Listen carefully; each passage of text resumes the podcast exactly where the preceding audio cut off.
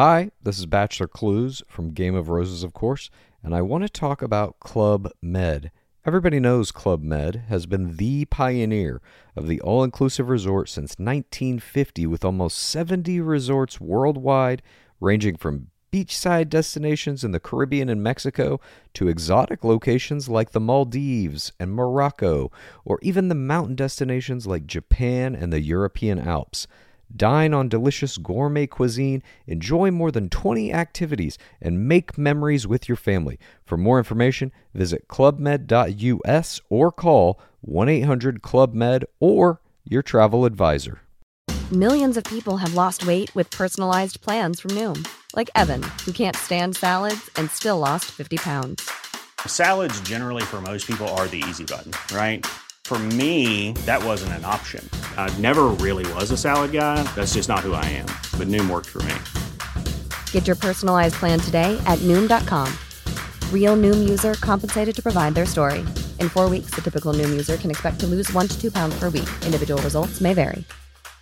Hey, I'm Ryan Reynolds. Recently, I asked Mint Mobile's legal team if big wireless companies are allowed to raise prices due to inflation. They said yes. And then when I asked if raising prices technically violates those onerous two year contracts, they said, What the f are you talking about, you insane Hollywood ass?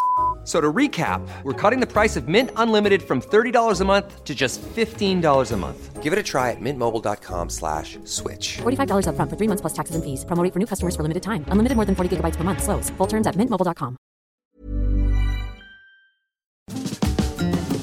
Hi, this is Zibby Owens, and you're listening to the award winning podcast, Moms Don't Have Time to Read Books. I'm also the host of Moms Don't Have Time to Lose Weight, and I'm the editor of the anthology, which you should run out and buy, called Moms Don't Have Time to, a quarantine anthology.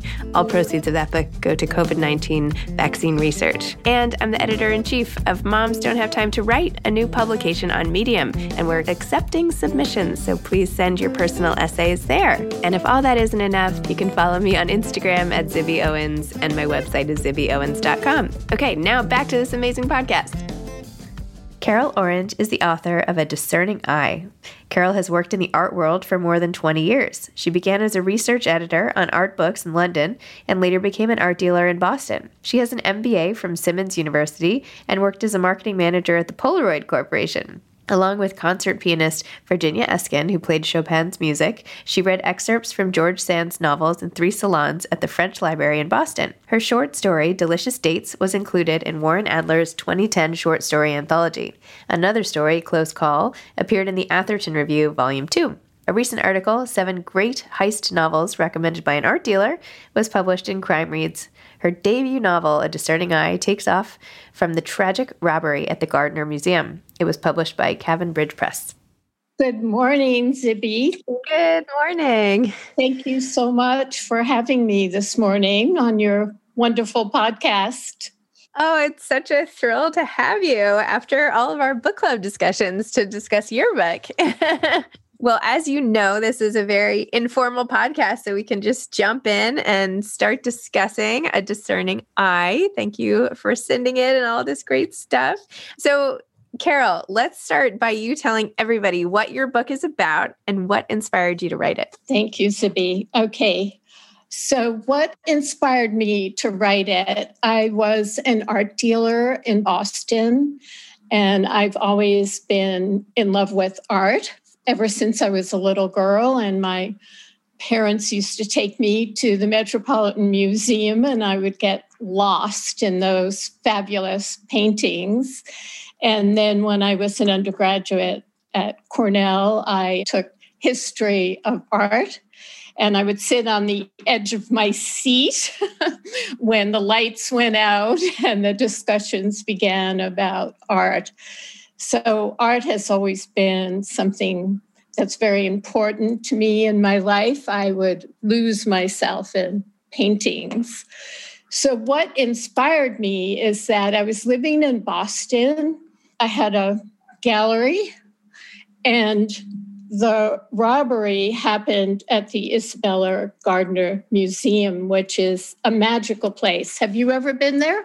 Yes. oh, good. Yeah, it's a it's a magical place. I mean, Isabella Stewart Gardner was just an incredible woman. She was very wealthy and she could have done lots of things with her money. But what she chose to do was to build a museum and put together an art collection that is just fantastic. And she, you know, built this Italian palazzo in the middle of Boston. So the outside is very severe. Very it doesn't look like much from the outside, but when you go inside and you see the Venetian, the very light pink Venetian walls and the nasturtiums falling down from the top of the balcony down these walls. And then on the ground, there are all these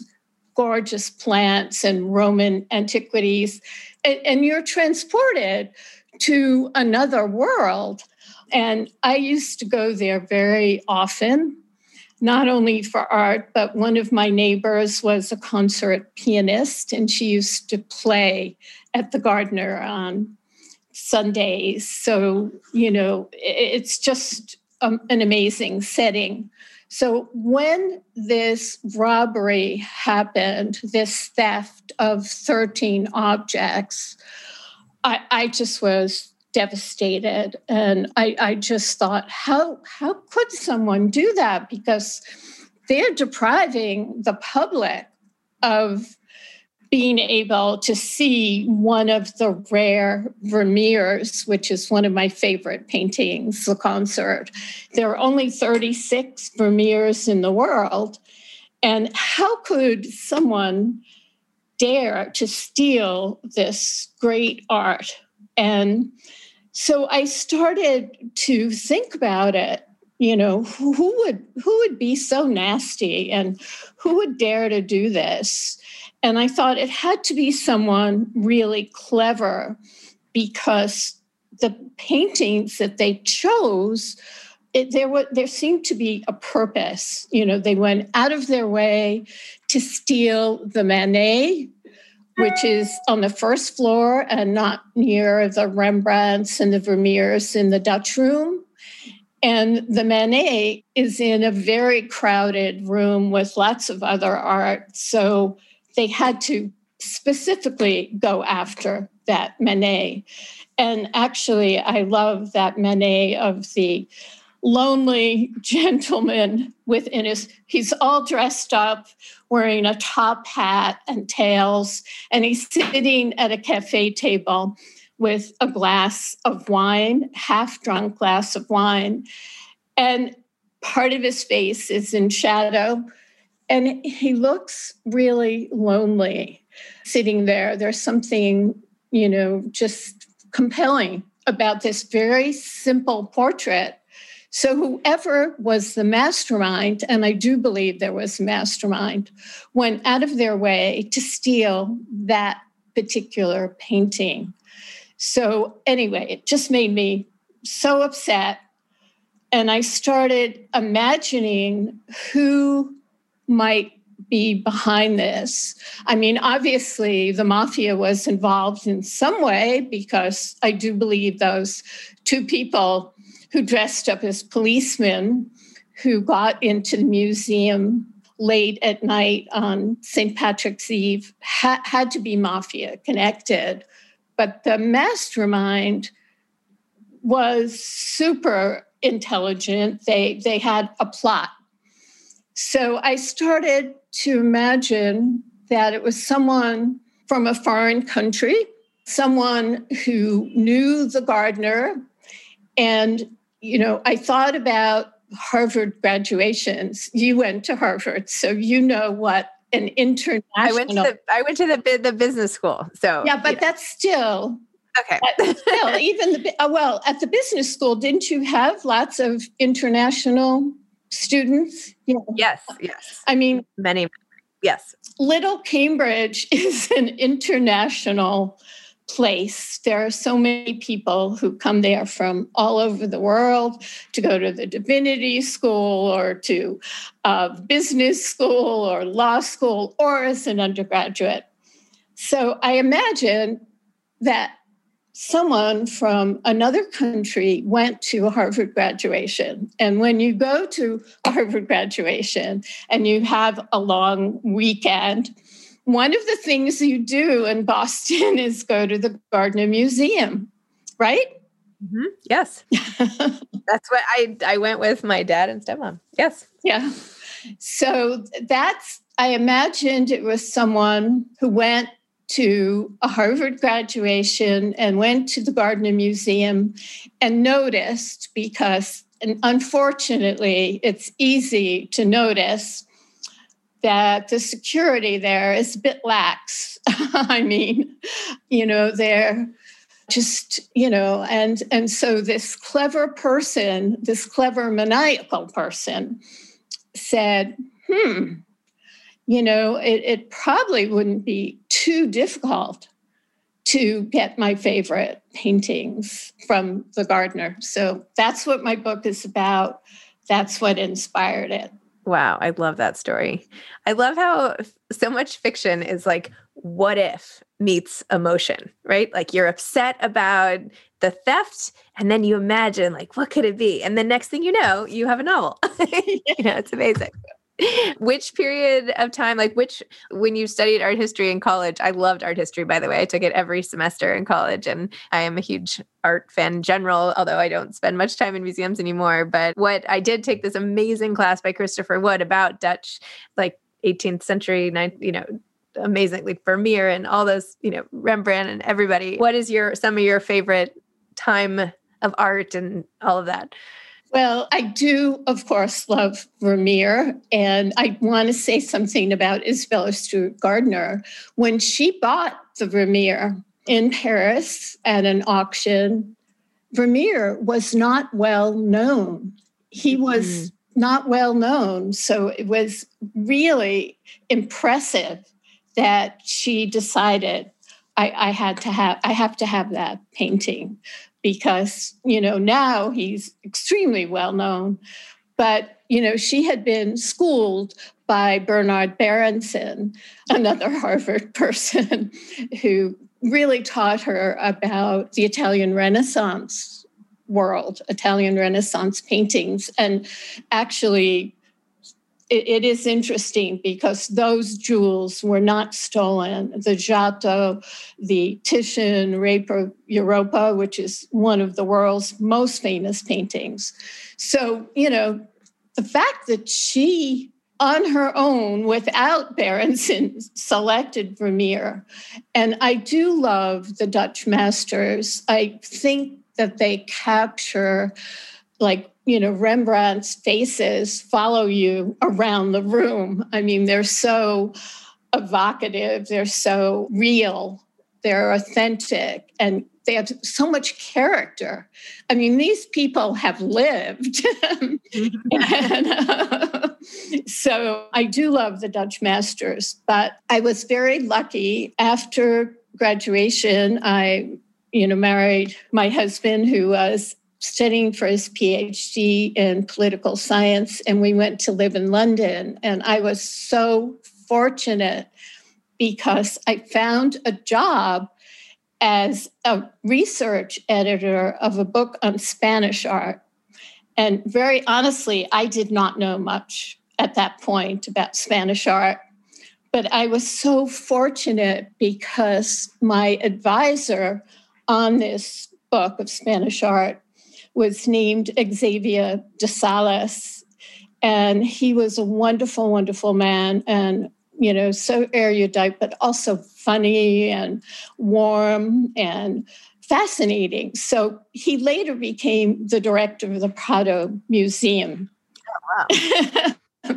so because I had this job, I fell in love with Goya and with Velasquez and El Greco, and then, you know, some of the lesser known Spanish artists like Ribera, like Zurbarán. There's a great Zurbarán in the Isabella Stewart Gardner Museum, which fortunately is still there. So, because of Xavier de Salas, I love Spanish art. And, you know, they also, you know, really portrayed people, you know, with lines in their faces, with character. And then I, I like contemporary art. I like some of the German artists who, like George Grosz, he's in the Neue Gallery, and his portraits, which are very, very different than the Dutch and the Spanish artists. I mean, of course, they're more contemporary, but his faces are, are really amazing. And he captures pre Nazi Germany, so in the faces, people, and, and you can really see this. So, so my taste is kind of eclectic.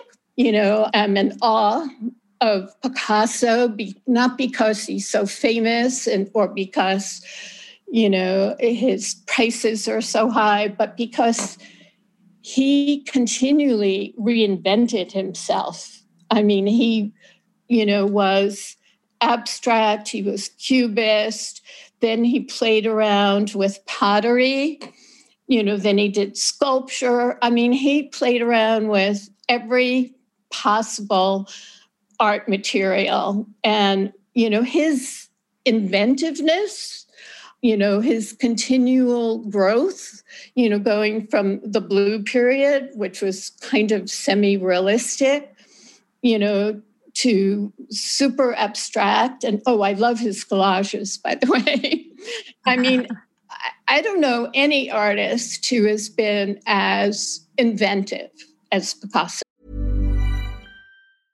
Flexibility is great. That's why there's yoga. Flexibility for your insurance coverage is great too. That's why there's United Healthcare Insurance Plans. Underwritten by Golden Rule Insurance Company, United Healthcare Insurance Plans offer flexible, budget friendly coverage for medical, vision, dental, and more. One of these plans may be right for you if you're, say, between jobs, coming off your parents' plan, turning a side hustle into a full hustle, or even missed open enrollment. Want more flexibility? Find out more about United Healthcare Insurance Plans at uh1.com. Millions of people have lost weight with personalized plans from Noom, like Evan, who can't stand salads and still lost 50 pounds. Salads, generally, for most people, are the easy button, right? For me, that wasn't an option. I never really was a salad guy. That's just not who I am. But Noom worked for me. Get your personalized plan today at Noom.com. Real Noom user compensated to provide their story. In four weeks, the typical Noom user can expect to lose one to two pounds per week. Individual results may vary. Hey grown-ups, the Cat in the Hat cast is a new podcast from Wondery, perfect for the whole family. Join the Cat in the Hat and your favorite Dr. Seuss characters as they get whisked away on a new adventure every week. Fish dreams of creating his very own polite and quiet podcast. That is, until he gets a surprise visit to his Fishbowl podcast studio from the Cat in the Hat himself, and it becomes very clear that the cat has other plans for the podcast, and those plans are the opposite of quiet. The cat may be disruptive, but it turns out he's also a great help to get fish out of all kinds of predicaments. Bursting with music, silliness, and rhymes, the Cat in the Hat cast encourages us all to find fun that is funny in every episode. So sing along to new favorite songs, try your luck at Titanic tongue twisters, have some fun with wondrous wordplay, and most importantly, bring your family along for all of the adventures in the Cat in the Hat cast. Follow the Cat in the Hat cast on the Wondery app or wherever you get your podcasts. You can listen to the Cat in the Hat cast ad-free right now by joining Wondery Plus in the Wondery app or Wondery Kids Plus in Apple Podcasts. So, So, Carol, take me from you studying Velasquez in London to now, like to writing this novel. Do do me the short version of your whole like life story. How did you end up writing this novel? How did you find your passion in writing? Like, how did we get here? okay, but thank you, Zibby. That's a really good question. Well, I always loved writing. You know, I was an English major and I minored in art history. So I was always in love with writing. So when I came back from living in London and working in art book publishing, I thought I would work for Abrams. But actually, I couldn't get a job doing that. I ended up working for this really brilliant man named Jason Epstein at Random House. I was his editorial assistant and I didn't know how to type. and the other thing was, I hadn't graduated from Radcliffe, but I worked, which were his two criteria. But I worked for Jason. I commuted from Princeton. My husband was, you know, finishing his PhD. And, you know, I mean, Jason was just so brilliant. And I got to meet writers like William Styron, one of my favorite writers of all time, and the infamous Philip Roth, and you know, just all these extraordinary writers. And that was my dream was to I, I didn't dare think of myself as a novelist. I was too young and you know, didn't have the confidence. But, you know, I wanted to work in publishing. But when I moved to Boston from New York, my choices were really much more limited. And I did spend a bit of time, not much, because after you've worked for Jason Epstein, you know, no one can possibly meet that criteria. so, you know, I worked at the Atlantic Monthly Press. But in any case, you know, I over time I started really taking myself more seriously and thinking about myself as a writer. I mainly worked in education. I developed a curriculum for a nonprofit organization called the Educational Services. So, with a group of people, I developed a curriculum called the life black americans in america and irish americans in america and it was intended for ninth graders. So i not only wrote with other people i think there were like five people on our team this curriculum. I also taught ninth grade without any experience. So writing has always and reading has always been my passion so wow. over the years, I've taken lots of writing classes and I've gone to many writing workshops. And, you know, I hope that I've gotten better and better over time. And so when did you this couldn't be your first novel? It is. It is no, you must novel. have you must have some like in the drawer or something. Was this literally like I feel like most novelists have a yeah. stash in there in their file cabinet or something. That, well, I understand. I know you have have some. Well, I did write a book. I again was very fortunate. I got to live in Paris for two years, and I researched the life of the writer George Sand, and I did write a biography of George Sand. You know, I I just was blown away by her life and the life of other women during this period in France when women had no rights. They couldn't get divorced. They couldn't own property. And here were these women. And George Sand, of course, had to write under a male pseudonym to get recognized. And another one was Marie d'Agoult, who wrote under the pseudonym Daniel Stern. She was a historian, and she was the lover of Franz Liszt, eh, while George Sand was the lover of Frederick Chopin. And, you know, these women were extraordinary. So I did, that's in my draw. the biography of George Sand. But I have had some short stories published but I really was intimidated by the novel form. But now I'm working on my second. So Oh good. Wait, so how did you do it? Did you did you outline the whole thing? How did you approach it? How did you dive in and how did you get it done? Okay. Well, I did outline. I learned how to outline. I think initially I, you know, just wrote without any thought of where it was going. But I was in a writing group, and one of the members of the writing group taught me how to outline. And I do think outlining is wonderful. And it's, you know, it's a lively outline, it's not static. So it did take me 10 years to write this because I did have a full time job while I was doing it. Of course. Wow. And a mom and a wow. grandmother. Oh, how old are your grandkids? I only have one. I, you know, I envy you having four.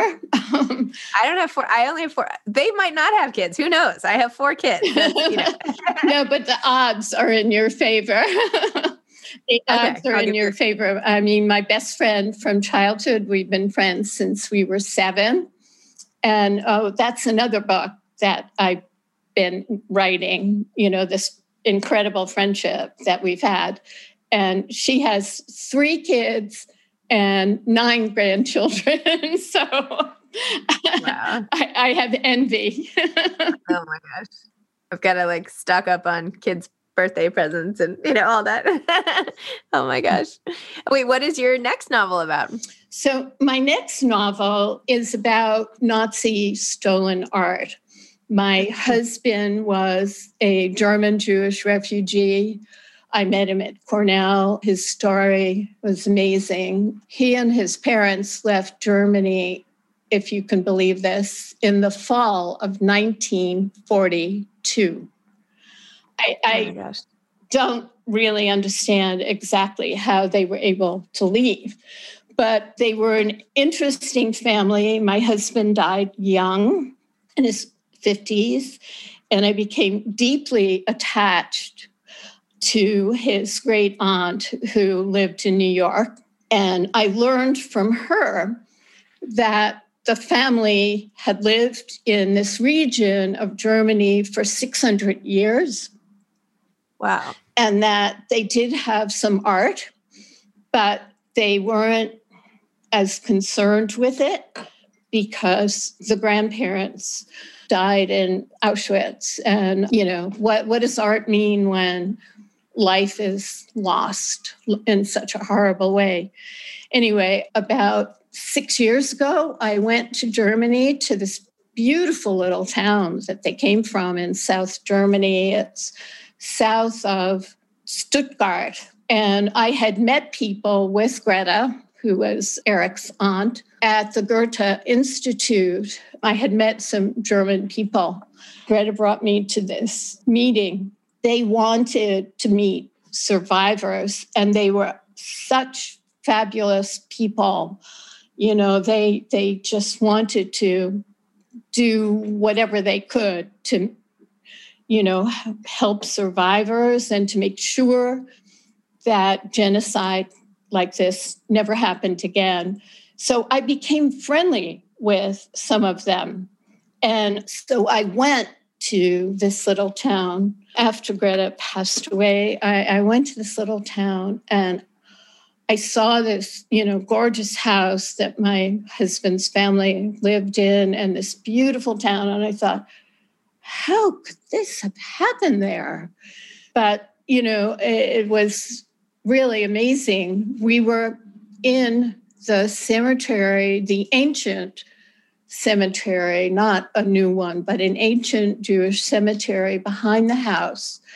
And it was the summertime. And, you know, I was looking at the gravestones, and all of a sudden it started to hail with hailstones the size of quarters. And it was like, I've got to do something about this. You know, I've got to write this story. But I decided to make it about art and to have Portia involved. You know, Portia being working in in this case with Julian Henderson, the art crime chief from the FBI. They both give up their jobs and they become PIs. So I've made it about getting the art back, but I've included all the information about the family. So that's wow. what my second novel is about.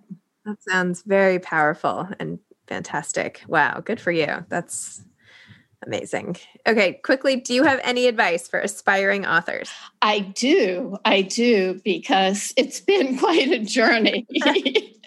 quite a journey. I, I think the most important thing is to believe in yourself, to learn as much as you possibly can I mean, it is really hard to be to find good critical feedback that can make whatever it is that you're writing even better.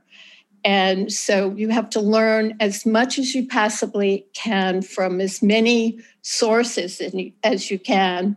And then believe in yourself, believe in the authenticity of your own voice. And the other piece of advice is to be persistent, you know, to hang in there because there's a lot of rejection along the way. And none of us like rejection, right? but in actual fact, you know, rejection, it depends on the kind of rejection you get. Rejection can really help you understand what you need to do in order to make it even better. Excellent. Wow, Carol, I'm so glad we got a chance to talk and I got to learn more about you and read your book. And you're a beautiful writer. And I'm so excited about your next book. And wow, what a story. What a life. Thank you. Thank you so much, Zibby. Uh, it's just so wonderful to be in your book group and to know you. And I hope to get to know you even better in November. You're, you're a very special person. You know, you have wow. such a generosity of spirit, and I love it. I just love it. Thank you. Mm. Thank you. okay, yes, to the retreat. I'm excited. I'm very excited. That's wonderful. And that is really in the spirit of George Sand and Marie d'Agoult. They had salons in Paris where they invited people to listen and learn. And so thank you, Zibby, for organizing this. My pleasure. Wow, what an honor to be in there, the same sentence as them. So, all right. Thank you, Carol. Oh, I'll see thank you, you Zibby. thank you. Have a wonderful day. You too. Okay. Bye-bye. Bye. Thanks for listening to this episode of Moms Don't Have Time to Read Books. Don't forget to follow me on Instagram at Zibby Owens and at Moms Don't Have Time to Read Books. Also, sign up for my newsletter at zibbyowens.com and sign up for my virtual book club and meet lots of authors on Zoom every other week. Thanks so much to Steve and Ryan at Texture Sound for the sound editing. And thank you to Morning Moon Productions for providing this fantastic intro and outro music.